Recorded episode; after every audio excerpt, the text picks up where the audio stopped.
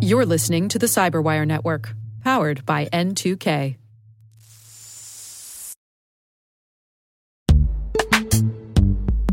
And now a word from our sponsor, Netskope.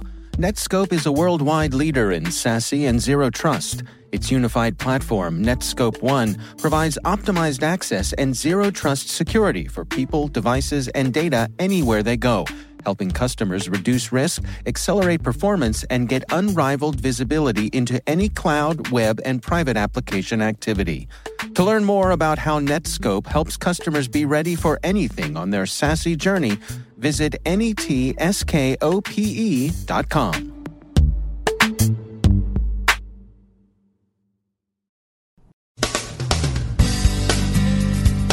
Maritime hacking worries with potential risks to navigation, cargo handling, and manifest data. ISIS increases online terror inspiration, even as the caliphate's physical territory shrinks to insignificance. Another misconfigured AWS S3 bucket exposes business data. Mr. Smith says he's going to release the Game of Thrones season finale. The UK's NHS may have been breached. Google pulls 500 backdoored apps from the Play Store. Fear of robots. Fileless cryptocurrency miner is installed through Eternal Blue. And scareware scares web surfers.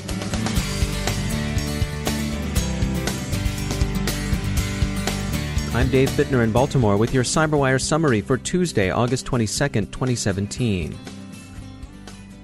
Worries about maritime hacking continue. Monday's collision between the destroyer USS John S. McCain and the merchant tanker Alnic MC in the Straits of Malacca has aroused speculation that shipboard navigational and safety systems might have been deliberately interfered with. This is, we note, speculation.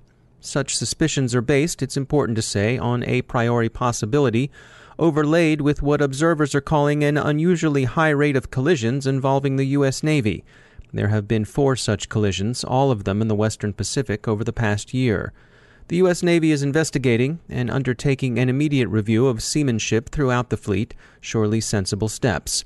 The results of the inquiry will be of considerable interest. In the meantime, spare a thought for the sailors missing or injured in the collision. There is one ship system hacking threat that's more than speculative. People are now recalling the incident on June 22nd in which Russian operators engaged in GPS spoofing that affected navigation in the Black Sea. That's being cited as a proof of concept and not as attribution. If there were some form of cyber attack in the Western Pacific, both China and North Korea would be the usual suspects. Pseudo ransomware similar to NotPetya may have been implicated in the reported incident at China's Shengli oil field. Information on whatever happened at Shengli remains as sparse as it is suggestive. There have been no updates since Reuters broke the story Monday.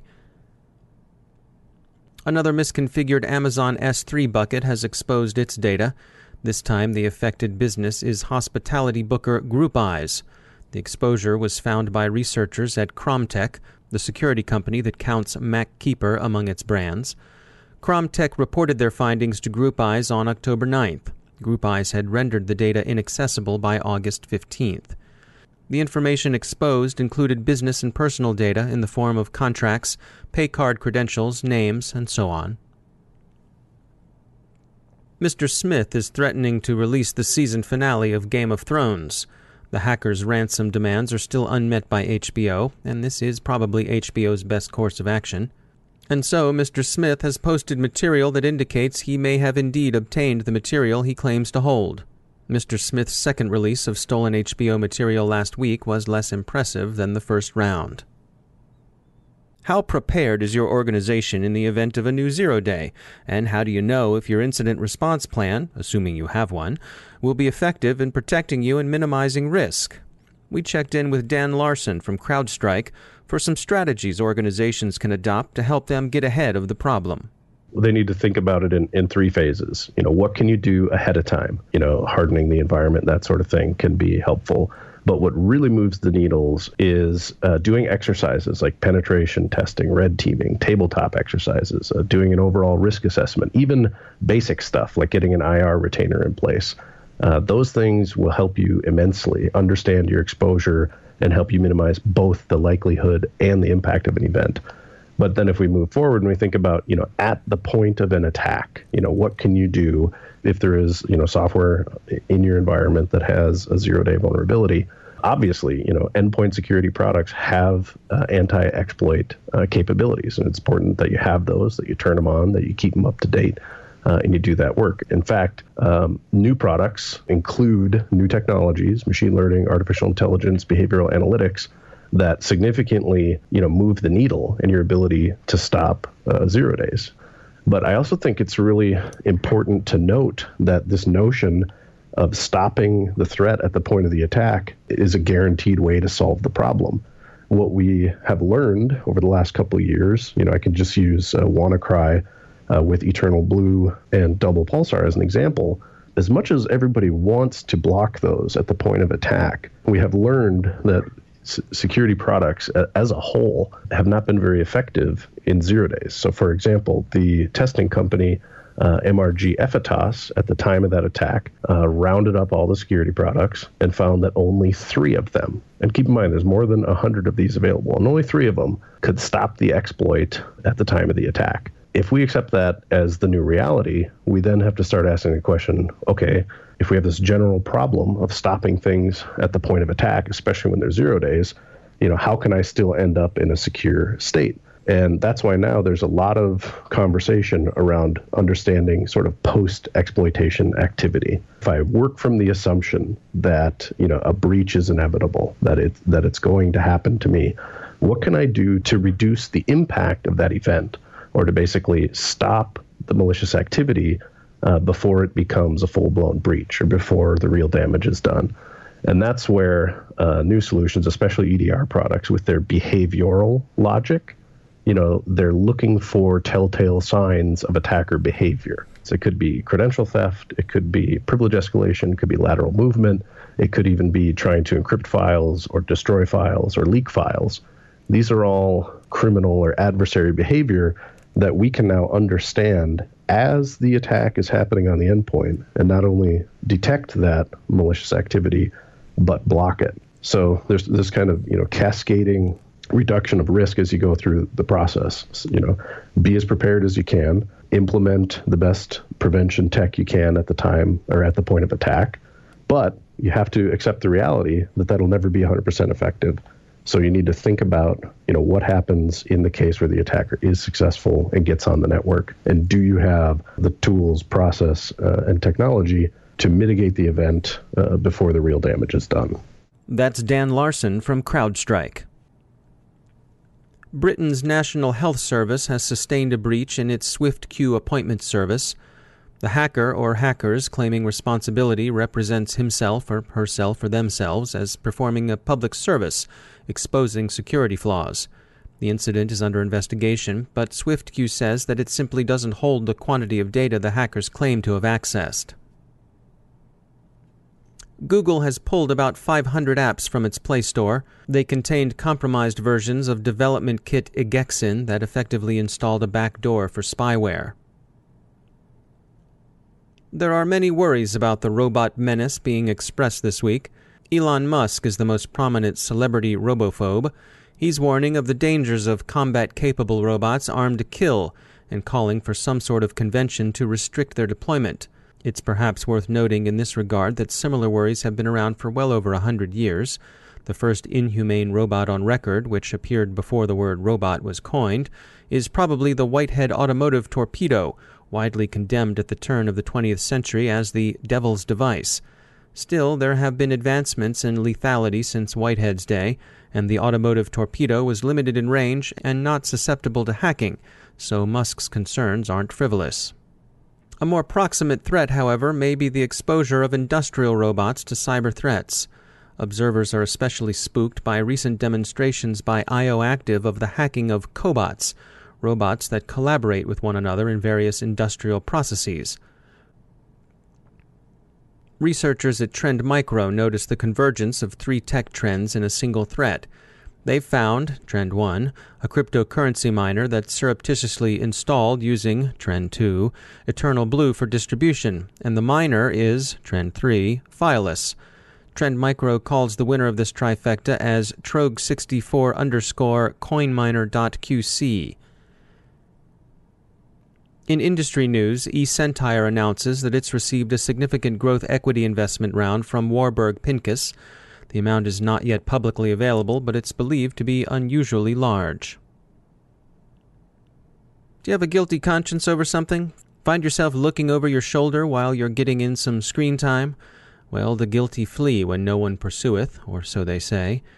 Scareware has reappeared in Japan, where people browsing over to adult sites find themselves greeted by a convincing warning that appears to be from the National Police Authority, telling the site's users that the jig is up and the National Police want a cut. Be reassured, users, the National Police want you to know it's not them. You're fleeing when no man pursueth. And think about it are the police actually likely to find you online? The National Police do advise Internet users to be cautious about where they go and what they do online, but that's because of the risk of cybercrime, not because the police are watching. And there's an extortion scam being run against users of adult sites in Australia. This one is different in that it's openly criminal with no pretense to being a law enforcement operation. The crooks demand payment, in Bitcoin, of course.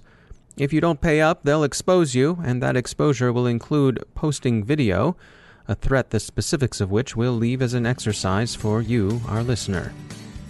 In any case, the guilty flee where no one pursueth, but the righteous are as bold as the lion. So be righteous to each other, friends. Be righteous.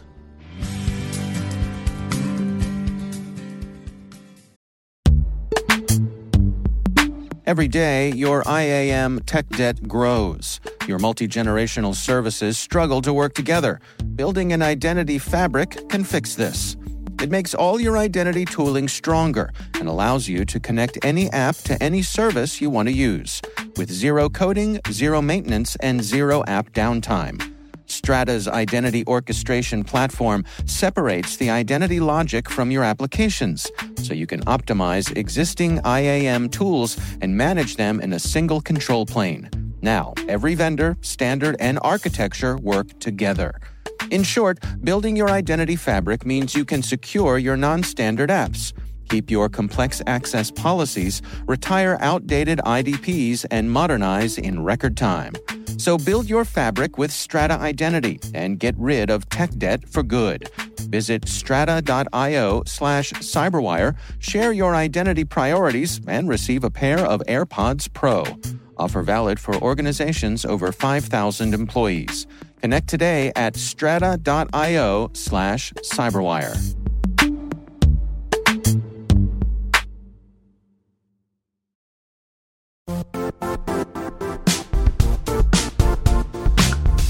The IT world used to be simpler. You only had to secure and manage environments that you controlled. Then came new technologies and new ways to work. Now, employees, apps, and networks are everywhere. This means poor visibility, security gaps, and added risk. That's why Cloudflare created the first ever connectivity cloud. Visit cloudflare.com to protect your business everywhere you do business.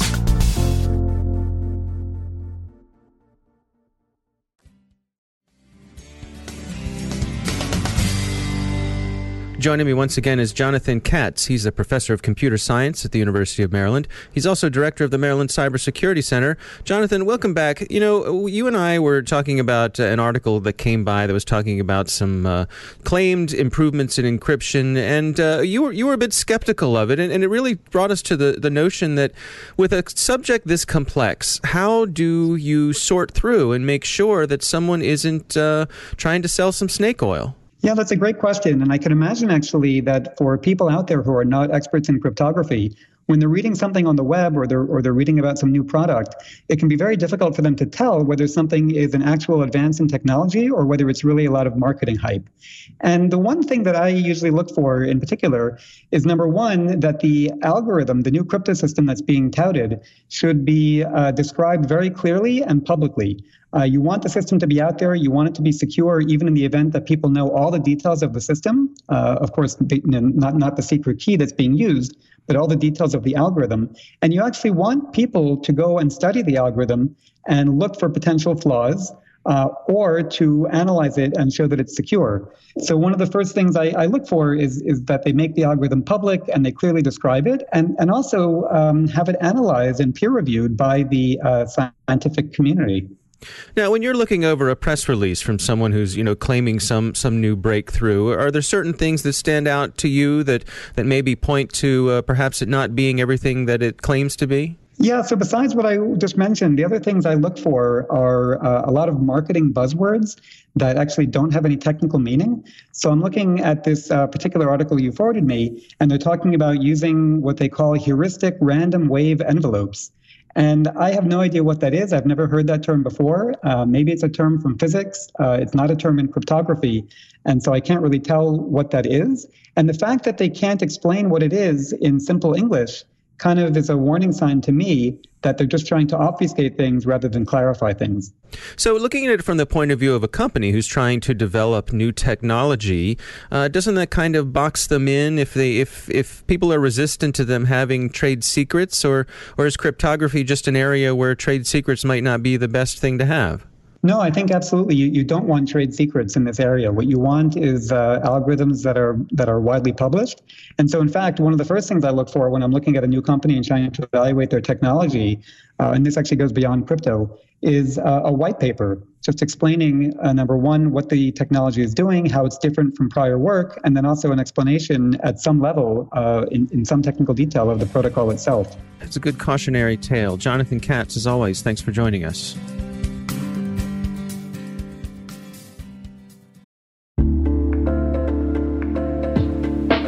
Are lengthy security reviews pulling attention away from your security program?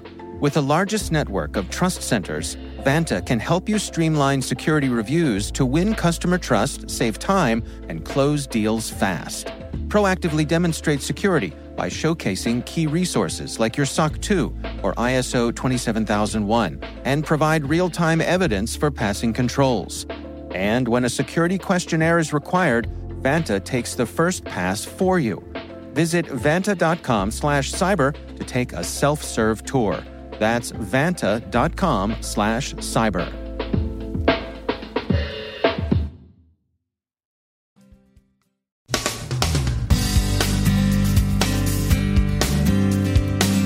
And that's the Cyberwire. We are proudly produced in Maryland by our talented team of editors and producers. I'm Dave Bittner. Thanks for listening.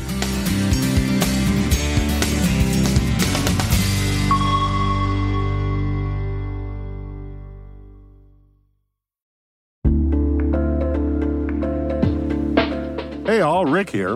At N2K Cyberwire, we're dedicated to continuously improving the quality of the news and commentary on our network. That's why we're inviting you to participate in our 2024 audience survey. It only takes a few minutes, and your feedback is invaluable. Plus, you'll have the chance to win a $100 Amazon gift card as a thank you for your time. Head on over to cyberwire.com slash survey. That's cyberwire.com slash survey to share your feedback now.